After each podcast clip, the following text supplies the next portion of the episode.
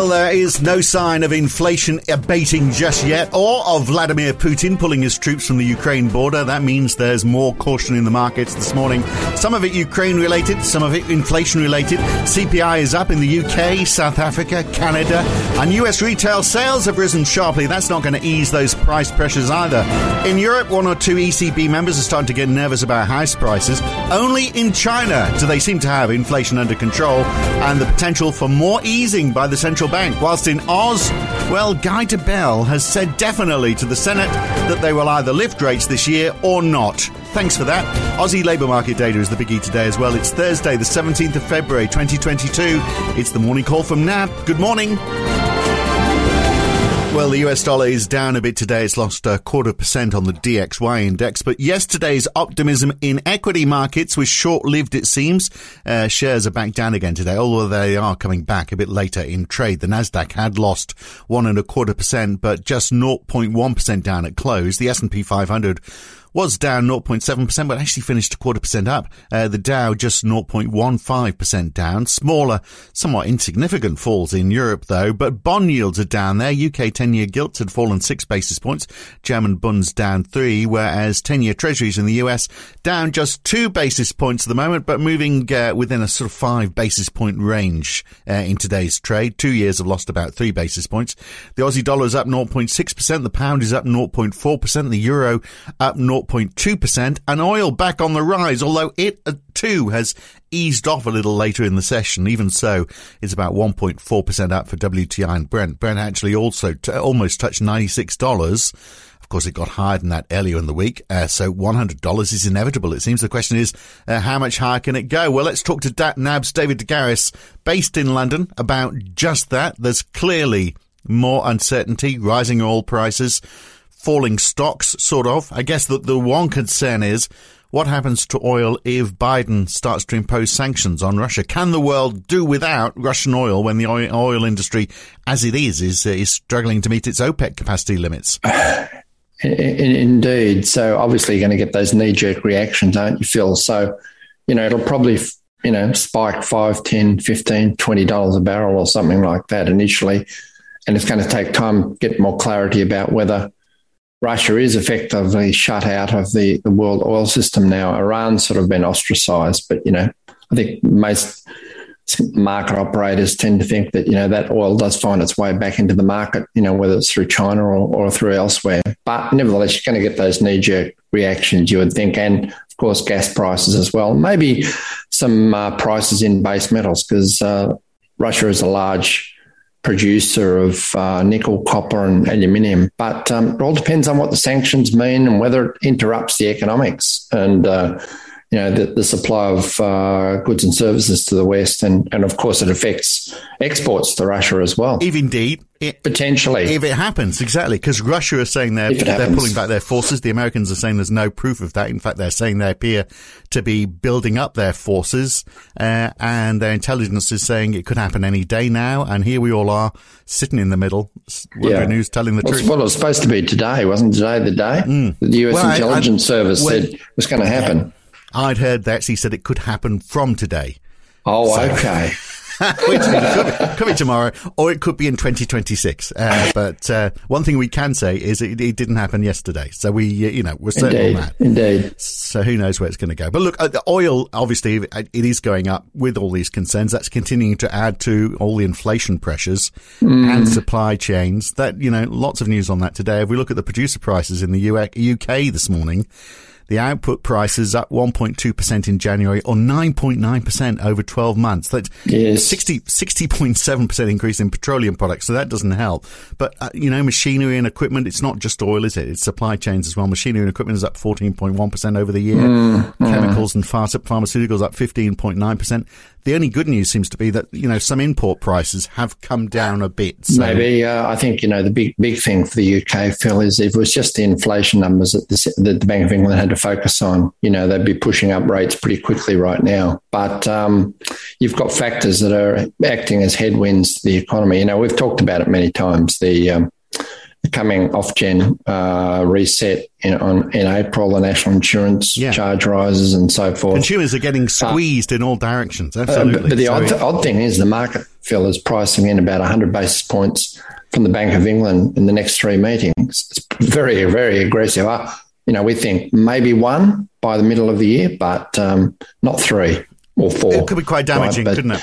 I think for the moment, mm. uh, Phil, really the, the, the test is whether the Fed is now inclined to go 50 or 25 when they meet in March. So the market is waiting for signals on that. And of course, we've had Bullard, we've had Kashkari and others, you know, giving their own points of view, various points of view, but we haven't really heard from Powell or Brainard or that sort of central thinking so much. But uh, our own view is it probably will tend to be graduated and not panicky or not 50 basis points. But the market needs to see the evidence of that or some, some signalling or, or indeed the meeting itself. Yeah, well, it's not going to be helped by the fact that people are still out spending. So January's retail sales up 3.8% month on month. That sounds like a year on year figure, isn't it? Now, it does follow that uh, December figure, which showed a 2.5% fall, but quite a spike. And presumably, I mean, it shows uh, spending patterns are changing, but I mean, that, that, that presumably is going to pass through to inflation numbers. Well, it's, um, I, I def- you're definitely right. You've, you've, hit on a big part of it, I think, which is the um, the pattern of shopping. You know, the, the, the very strong.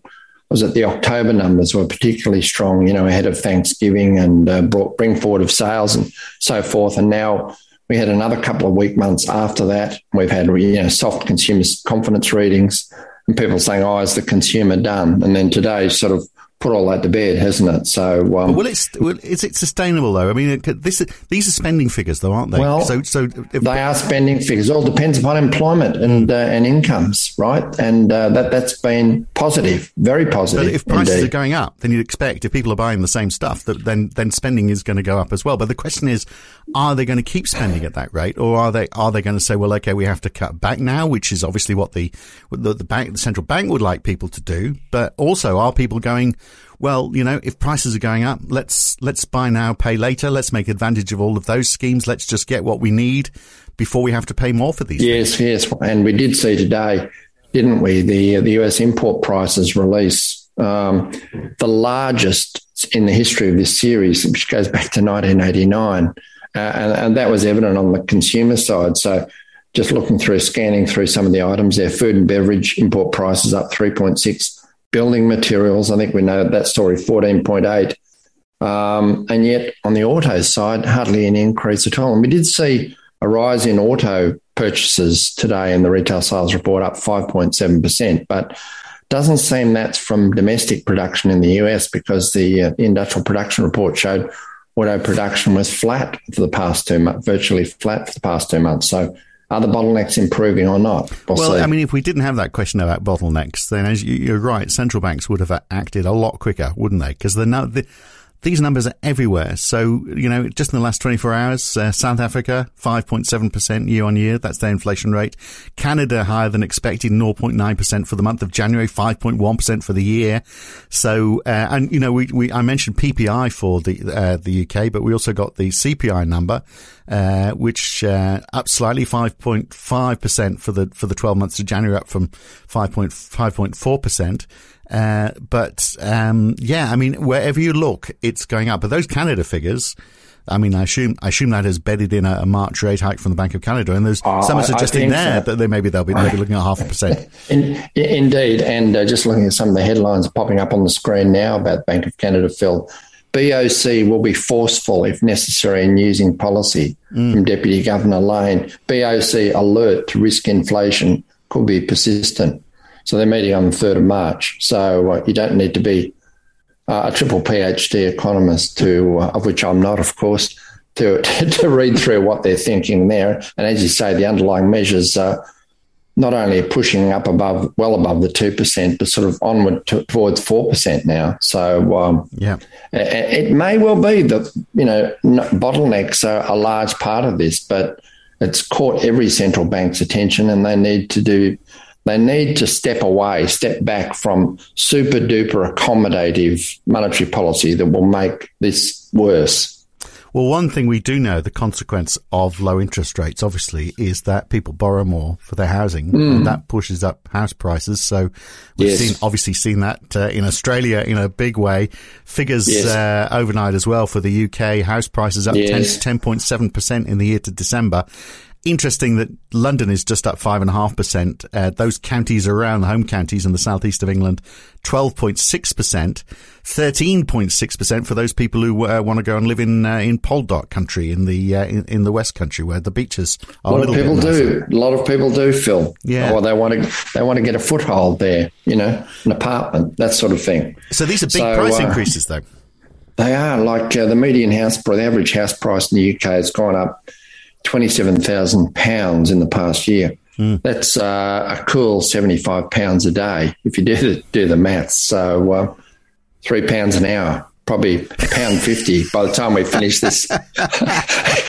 Which is not by the time we finish this podcast, Phil. Well, uh, there we are. You see, well, I've, I've, got a mortgage. So I feel very happy about that. But those people trying to get on the housing, housing, ladder, that's a that's a that's a real problem for them.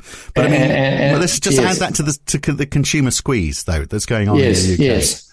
Yes, and and it's something that the it's caught the attention of the ECB too, hasn't it? You mm. know, I mean, you've got uh, Isabel Schnabel, who's on the governing council of the ECB. Yeah. Uh, you know, raising concerns about house prices and the cost of housing uh, but I guess particularly Germany, but Europe generally. They don't right? include the housing costs in their inflation numbers, do they? So. Correct, correct. And uh, the backstory to this is that last July, the governing council announced, or Lagarde announced, that uh, they'd be looking at developing inclusion of owner-occupied housing in the in the HICP, the C- CPI, uh, and um, uh, Schnabel said overnight that. Um, you know, if you do the calculations in, in the September quarter of last year, housing would have added uh, 0.6 percentage points to the 1.4% core CPI. So, in other words, it would have been a target uh, rather than below target. And of course, things have accelerated since then. Mm. So, uh, this is something that's, that's caught their attention. Uh, and obviously adds to the concern about, you know, negative interest rates, uh, quantitative easing, she, she made some comments along the lines, well, there is a case to end quantitative easing. No timelines given on this, but obviously this is going to be a hot debate uh, when they meet next month, a very hot debate. And the market's yeah. already got priced in. The Bank of the, the ECB will hike, you know, in, in uh, you know, Q3 Q4 this year. You know, it could be sooner rather than later, but uh, so, that debate's still to be so had. Very quickly, why is China exempt from all of this then? Because the infl- inflation in China uh, a lot lighter than most, 0.9 percent year on year, 0.4 percent month on month in January. Food prices have actually mm. fallen.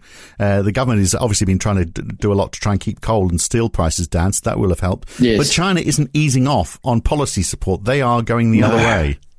No, and uh, it just uh, I think one explanation is a lot more of the um, the goods and services that consumers uh, uh buy are uh, domestically produced within China. Mm. So we know that food inflation is negative within within China. Of course, food depends as much on weather conditions and so forth.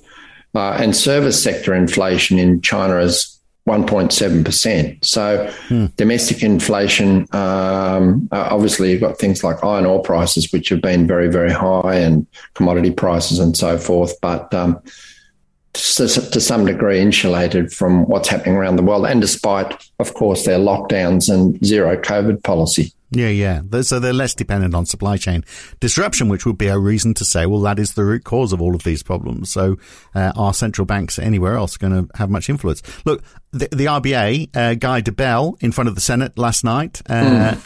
Uh, he says uh, he thinks it's possible that rates will go up, but he's not sure that it's inevitable. So yes. I'm not not really saying anything. Thanks for showing up, Guy. Uh, but um, did, did, he did we take anything at all from that uh, from that Senate hearing? I don't think. I think it's a very similar message from what we'd heard from uh, from from Philip Lowe, isn't it? That you know a rate rise this year, you know, is is a plausible mm. thing, but without without saying it's definite. Yeah. Right. But right. Um, okay. Well, we've got the, you know, We've got exactly. We've got we've got the labour market report. We need to talk about that uh, very quickly before okay. we go. Uh, uh, it's possible, of course, that the unemployment rate is going to rise because we had Omicron, which might, might you know, a few people were unable to look for work. So maybe a temporary blip in these numbers. Yes, but uh, I think that the read through on the, the Australian labour market is it's in significantly rude health, isn't it? I mean, you've had SEEK job ads up 4.9% in January. We know that job vacancies are at record levels. Uh, employers are screaming for people. Okay, the recorded labour market report might be hit by Omicron. Let's see how the numbers play out. We did see a little bit of a flavour of that in the January NAB business survey with the employment index down to what uh, was it minus one from memory and it was plus 11 two months earlier. But I think this would be seen as a blip, wouldn't it, rather than uh, anything of uh, other than transient, right? Right, and the FOMC minutes, they're already out this morning. A couple of lines from those. One is most participants suggested that a faster pace of increases in the target range for the federal funds rate uh, than in the post 2015 period would be warranted. So they're going hard, they're going fast, and uh, perhaps a pivot towards a balance sheet runoff too, maybe starting in the third quarter uh, later this year. US uh, housing starts today, the Philly Fed Business Outlook. We've got the uh, weekly initial jobless claim, same as it's Thursday.